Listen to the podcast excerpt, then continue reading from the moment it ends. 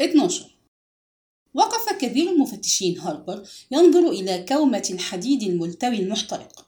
إن السيارات المحروقة كانت دوما مبعث تقزز حتى دون العبء الإضافي الصعب المتمثل في وجود جثة متفحمة.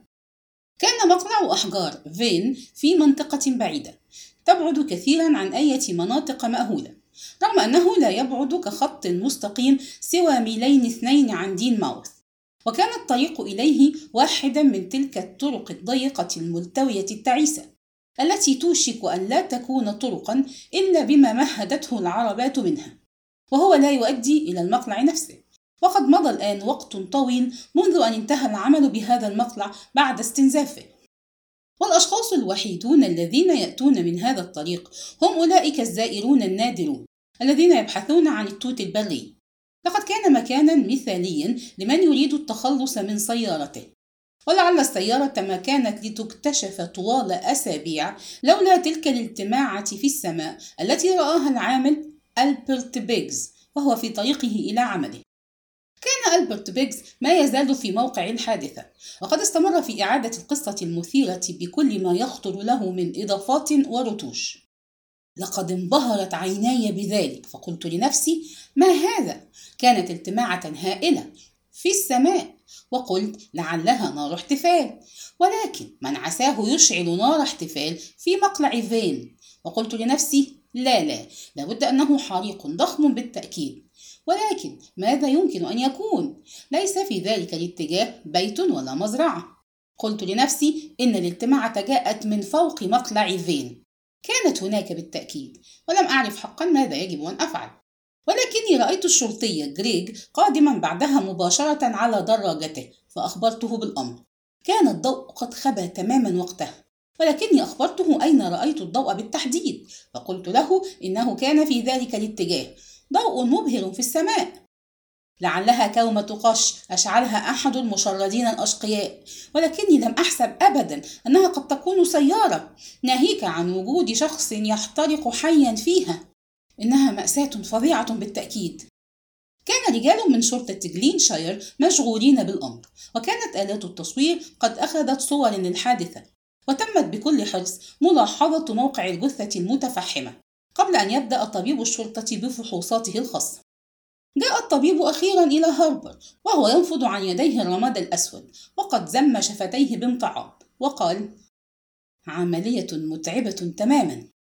إن جزءا من إحدى الرجلين وفردة حذاء هما كل ما نجا من احتراق الجثة. وأنا شخصيا لا أستطيع الجزم حاليا إن كانت الجثة لرجل أم لامرأة. لكننا سنحصل على بعض المؤشرات بفحص العظام. أما الحذاء فإنه من تلك الأحذية السوداء المخططة من النوع الذي تستخدمه طالبات المدارس. هناك طالبة مفقودة من المقاطعة المجاورة. قريبا تماما من هنا. لعلها هي إذن. يا للطفلة المسكينة. قال هاربر بامتعاض أكانت حية عندما لا لا لا أظن ذلك. لا وجود لعلامات على أنها حاولت الخروج.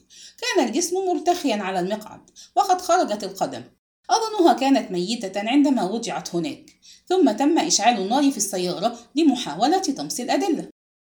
توقف قليلا ثم سأل أتريد مني أي شيء آخر؟ لا أظن ذلك. شكرا لك. حسنا سأذهب.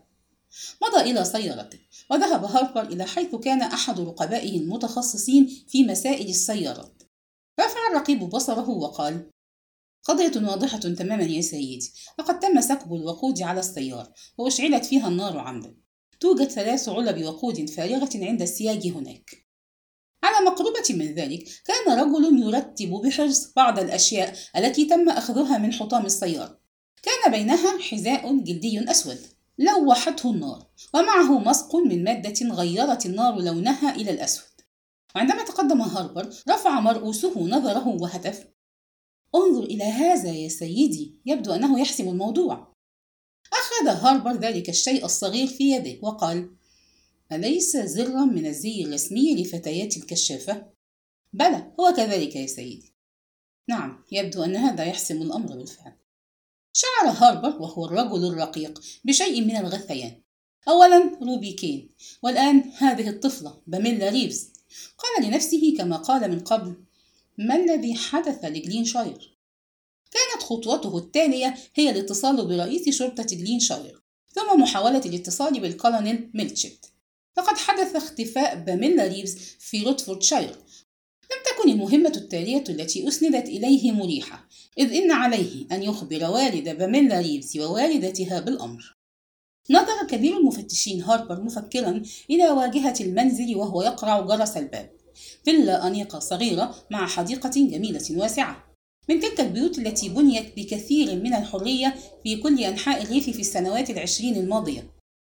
عسكريون متقاعدون وموظفون متقاعدون. كان أصحابها من مثل هذه الشريحة أناس طيبون لطفاء. أسوأ ما يمكن قوله عنهم أنهم مملون قليلا في بعض الأحيان وهم يصرفون ما يستطيعون من المال على تعليم أبنائهم. ليسوا من ذلك النوع من الناس الذي يمكن للمرء الربط بينهم وبين المآسي وها هي المآسي قد جاءت تطرق أبوابه. تنهد هاربر. تم إدخاله فورا إلى صالة جلس فيها رجل بادي التحفظ ذو شارب أشيب وامرأة احمرت عيناها من البكاء. نهض الاثنان فورا وصاحت السيدة ريفز بلهفة ألديك أخبار عن باميلا؟ ثم تراجعت منقبضة وكأن نظرة كبير المفتشين المشفقة كانت صفعة لها. قال هاربر أخشى أن عليكما الاستعداد لخبر سيء. باميلا؟ تنحت المرأة. فيما قال الميجور ريفز بحدة هل حدث شيء للطفلة؟ نعم يا سيدي. أتعني أنها ماتت؟ انفجرت السيدة ريفز تصيح. لا لا. ثم دخلت في نوبة بكاء. وضع الميجور ريفز يده حول زوجته وشدها إليه. ارتجفت شفتاه ولكنه نظر متسائلا إلى هاربر الذي حنى رأسه. أهي حادثة؟ ليس تماما يا ميجور ريفز. لقد عثر عليها في سيارة محروقة تركت في مقلع للحجارة. في سيارة ومقلع حجارة. كانت دهشته واضحة. أما السيدة ريفز فقد انهارت تماما وارتخت على الأريكة وهي تنشج بعنف. قال كبير المفتشين هاربر إن كنت تريدني بقيت بضع دقائق. قال الميجور ريفز بحدة ماذا يعني هذا؟ أفي الأمر تعمد للشر؟ هكذا تبدو الأمور يا سيدي. ولذلك أود أن أطرح عليك بعض الأسئلة. إن لم يكن ذلك مرهقا لك. أنت مصيب تماما. لا ينبغي إضاعة أي وقت إذا كان ما تقوله صحيح. ولكنني لا أستطيع تصديق ذلك. من عساه يريد إيذاء طفلة مثل باميلا؟ قال هربر بشيء من البلادة. لقد سبق أن ذكرت للشرطة المحلية ظروف اختفاء ابنتك. لقد خرجت من هنا لحضور مهرجان للكشاف وكنت تتوقع عودتها على العشاء هل هذا صحيح؟ نعم وكان يفترض أن تعود بالحافلة؟ نعم لقد فهمت مما روته زميلاتها في الكشافة أن باميلا قالت عندما انتهى المهرجان أنها ستعبر دين ماوث لتذهب إلى محلات وولورث ثم تستقل حافلة في وقت لاحق لتعود إلى البيت أترى في ذلك أمرا طبيعيا يمكن أن يصدر منها؟ آه نعم لقد كانت باميلا مغرمة جدا بالذهاب إلى محلات وولورث وكانت غالبا ما تذهب إلى دين ماوث للتسوق. والحافلة تمر من الشارع الرئيسي. لا تبعد إلا نحو من ربع ميل عن بيتنا هنا. ألم تكن لها أية خطة أخرى حسب علمك؟ مطلقا. أكانت بصدد مقابلة أحد في دين ماوث؟ لا أنا واثق من ذلك وإلا لكانت ذكرت الأمر. لقد توقعنا عودتها للعشاء. ولذلك اتصلنا بالشرطة عندما تأخر الوقت دون أن تظهر. لم يكن من عادتها أن تتأخر في العودة إلى البيت. هل كان لابنتك أصدقاء سيئون؟ أي أصدقاء لم تكن أنت توافق عليهم؟ لا لم نواجه أي مشكلة من هذا النوع. قالت السيدة ريفز باكية لقد كانت باميلا مجرد طفل وكانت أصغر بكثير من عمرها الحقيقي. كانت تحب الألعاب ولم تكن أنضج من سنها الصغير بأي شكل. هل تعرف رجلا اسمه جورج بارتلت يقيم في فندق ماجستيك في دينماوث؟ نظر الميجر ريفز إليه وقال لم أسمع به قط ألا تظن أن ابنتك كانت تعرفه؟ أنا واثق تماما أنها لم تعرفه ثم أضاف بحدة وما علاقته بالأمر؟ إنه صاحب السيارة مينوان 14 التي عثر فيها على جثة ابنتك صاحت السيدة ريفز إذا فلابد أنه سارع هاربر إلى القول لقد أبلغ عن فقدان سيارته في وقت مبكر من هذا اليوم وكانت في ساحة الفندق وقت الغداء كان بوسع أي شخص سرقة السيارة ولكن ألم يرى أحدهم من الذي أخذها؟ هز كبير المفتشين رأسه وقال هناك عشرات السيارات التي تدخل وتخرج كل يوم وطراز مينون 14 من أكثر الأنواع شيوعا صاحت السيدة ريفز ولكن ألا تفعلون شيئا؟ ألا تحاولون العثور على على الشيطان الذي فعل ذلك؟ ابنتي الصغيرة إنها لم تحرق حية أليس كذلك؟ آه يا باميلا إنها لم تعاني يا سيدة ريفز أؤكد لك أنها كانت ميتة عندما أشعلت النار في السيارة سأل السيد ريفز برسمية كيف قتلت؟ نظر إليه هاربر نظرة ذات مغزى وقال لا نعرف لقد أتلفت النار كل دليل من هذا النوع ثم التفت إلى السيدة المنكوبة على الأريكة وقال صدقيني يا سيدة ريفز إننا نبذل كل ما في وسعنا. إنها مسألة بحث وتحقيق وسوف نعثر عاجلا أو آجلا على شخص شاهد ابنتك في دين ماوث بالأمس وشاهد من كان معه. هذا كله يتطلب وقتا كما تعلمين. وستصلنا العشرات بل المئات من البلاغات عن فتاة كشافة شوهدت هنا وهناك وفي كل مكان.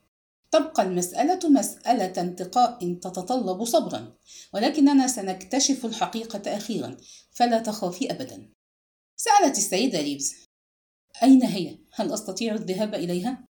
مرة أخرى نظر كبير المفتشين نظرة ذات مغزى إلى الزوج ثم قال إن الطبيب يشرف على الأمر كله وسأقترح أن يأتي زوجك معي الآن وينجز كل الإجراءات الرسمية. وفي غضون ذلك حاولي تذكر أي شيء يمكن أن تكون باميلا قد قالته فلعلها قالت شيئا لم تنتبهي له وقتها ولكنه يمكن أن يلقي ضوءا على الأمور. أنت تعرفين حتما ما أعني. مجرد عبارة عارضة قالتها مصادفة. هذه أفضل طريقة يمكنك مساعدتنا بها. وفيما اتجه الرجلان نحو الباب. قال ريفز وهو يشير إلى صورة. هذه هي. نظر هاربر بإمعان إلى الصورة كانت صورة لفريق هوكي. وقد أشار ريفز إلى باميلا في وسط الفريق. فكر هاربر قائلا لنفسه وهو ينظر إلى الوجه الجاد للفتاة التي ربطت شعرها ذيل حصان. طفلة لطيفة. اكتست الخطوط حول فمه معنى الحزن والأسى. وهو يفكر في الجثة المتفحمة في السيارة. وأقسم مع نفسه. على ألا تبقى جريمة قتل باميلا ريفز لغزا مبهما من ألغاز شرطة جلينشاير واعترف بينه وبين نفسه بأن روبي كين ربما جلبت على نفسها ما أصابها. أما باميلا ريفز فقد كانت قضية مختلفة تماما. طفلة لطيفة في غاية البراءة. لن يهدأ له بال حتى يضع يده على قاتلها. رجلا كان أم امرأة. وهنا نكون قد وصلنا إلى نهاية هذا الجزء من رواية جثة في المكتبة. وإلى لقاء قريب مع الجزء القادم.